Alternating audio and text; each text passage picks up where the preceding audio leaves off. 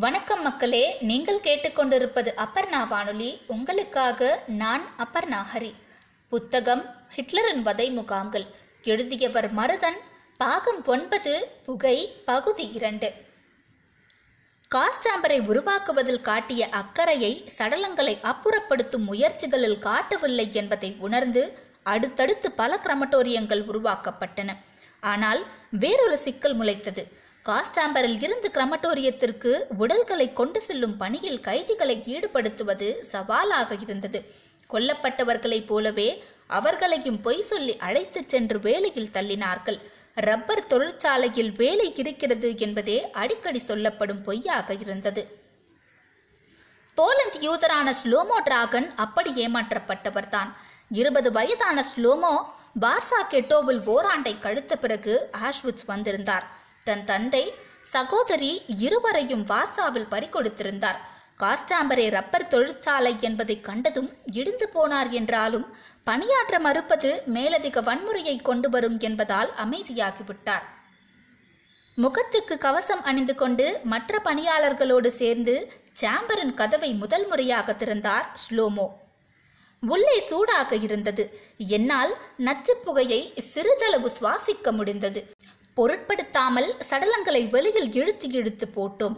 நாங்கள் திறமை குறைவாக அல்லது மெதுவாக செய்கிறோம் என்பதை உணர்ந்து ஒரு எஸ். எஸ். காவலர் தன் சட்டையை மடித்துவிட்டு கொண்டு சடலத்தை எடுத்து வெளியில் போட்டு காட்டினார்.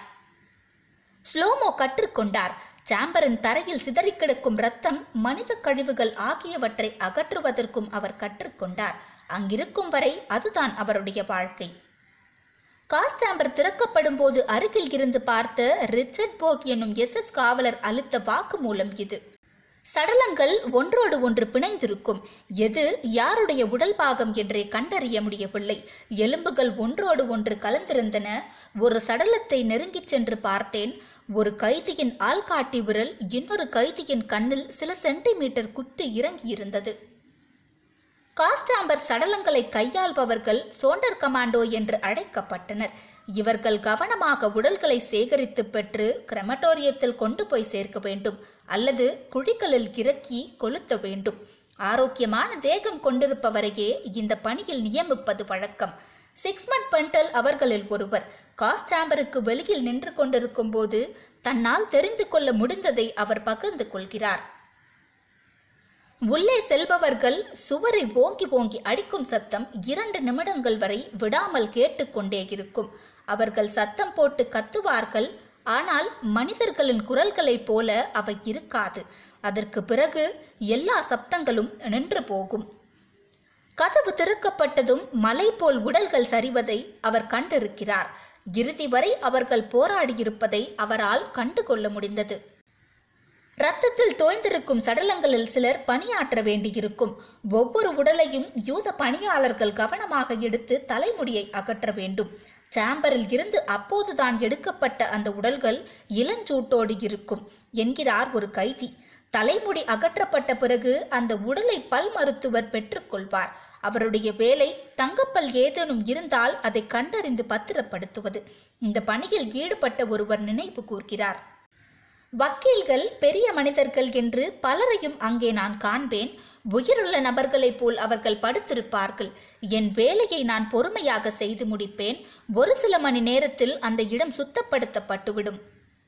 கிரமட்டோரியத்தில் பணியாற்ற டோ பைசிகோவி என்னும் இருபது வயது இளைஞர் தனது முதல் நாள் அனுபவத்தை விவரிக்கிறார். ஹங்கேரியில் இருந்து வந்து சேர்ந்த ரயிலில் இருந்து இத்தகைய பணிகளுக்காக தேர்ந்தெடுக்கப்பட்ட இருநூற்று ஐம்பது பேரில் டோவும் ஒருவர். காஸ்டாம்பரில் இருந்து கிரமட்டோரியத்திற்கு காலை முதல் மாலை வரை தொடர்ச்சியாக சடலங்கள் இழுத்துச் சென்று கொண்டே இருக்க வேண்டும். வேகம் வேகம் என்று எஸ் எஸ் காவலர்கள் அவசரப்படுத்திக் கொண்டே இருப்பார்கள். மதியம் மாலை என்று இடைவேளியே இருக்காது. பல சமயங்களில் சாப்பிட ஒரு துண்டு ரொட்டி கூட கிடைக்காது.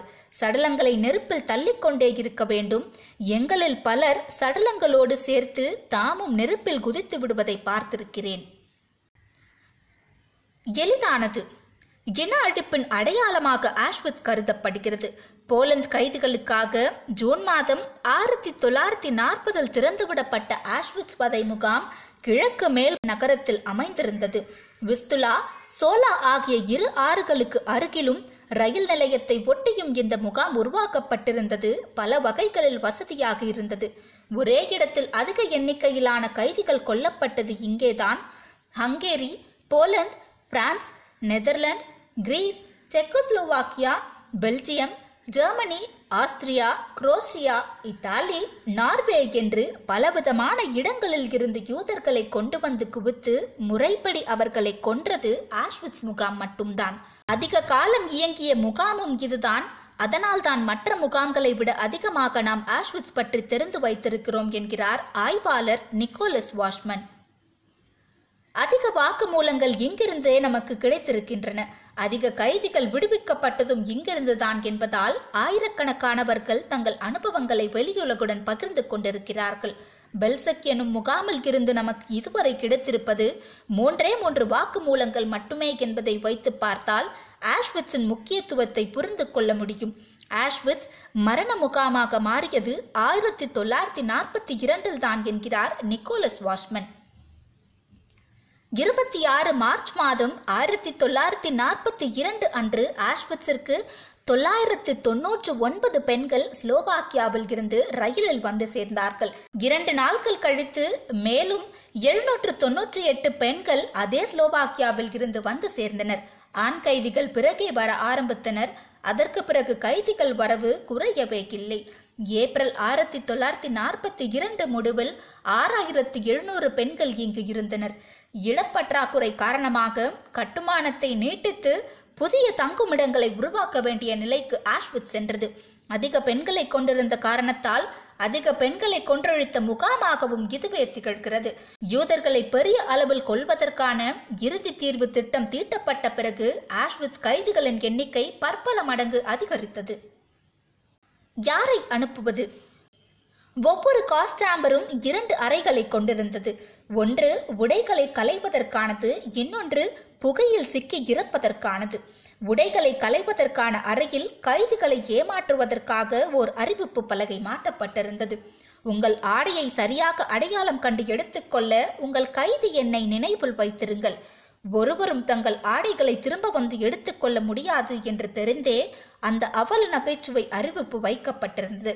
சாம்பருக்கு உள்ளேயும் குளிக்குமிடம் கிருமி நாசம் செய்யப்படும் இடம் என்று பலகைகள் இடம் பெற்றிருந்தன புதிதாக வந்து சேரும் கைதிகள் மட்டுமல்ல முகாமிலிருந்தும் காஸ்டாம்பருக்கு ஆட்கள் அனுப்பப்படுவதுண்டு. நோயுற்றவர்களுக்கு முன்னுரிமை அளிக்கப்படும். யார் சாம்பருக்கு செல்ல வேண்டும் என்பதை எப்படி முடிவு செய்வார்கள்? ஓர் ஆஷ்வித் கைதி விவரிக்கிறார். இரண்டு வாரங்களுக்கு ஒருமுறை எஸ் எஸ் மருத்துவர்கள் முகாமுக்கு பார்வையிட வருவார்கள். உடல் நலம் சரியில்லாதவர்கள் எல்லோரும் ஆடைகளை கலைத்துவிட்டு நிர்வாணமாக நிற்க வேண்டும். தேர்ந்தெடுக்கும் தலைவர் வரும் வரை நாங்கள் அப்படியே பல மணி நேரங்கள் நிற்க வேண்டும். எல்லோருடைய கையிலும் மருத்துவரின் குறிப்பு இருக்கும். பிறகு தலைவர் வருவார் எங்கள் உடலையும் கையில் பிடித்திருக்கும் சீட்டையும் பார்த்து கொண்டே வேகமாக நடப்பார். சிலருடைய சீட்டுகளை மட்டும் அவர் கையிலிருந்து எடுத்துக்கொண்டு போய்விடுவார்கள். அவர்களெல்லாம் சாம்பருக்கு அனுப்பப்பட வேண்டியவர்கள் என்று அர்த்தம். தேர்ந்தெடுப்பு முடிந்த பிறகு கைதிகளின் எண்களை வைத்து பட்டியல் தயாரிக்கப்படும். திட்டத்தை செயல்படுத்துவதற்கு முன்பே திடீரென்று இறந்துவிட்டால் என்ன செய்வது? அவருடைய பெயரை பட்டியலில் இருந்து நீக்க மாட்டார்கள். அவருடைய சடலத்தை எடுத்துச் சென்று காஸ்டாம்பர் கணக்கோடு இதையும் சேர்த்து காட்டி எரித்து விடுவார்கள்.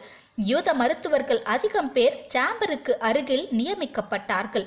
அவர்கள் தங்களுக்கு வேண்டப்பட்ட கைதிகளை கடைசி நேரத்தில் தப்ப வைத்து விடுவது உண்டு. சிலர் கைதிகளின் எண்களை பட்டியலில் மாற்றி விடுவார்கள்.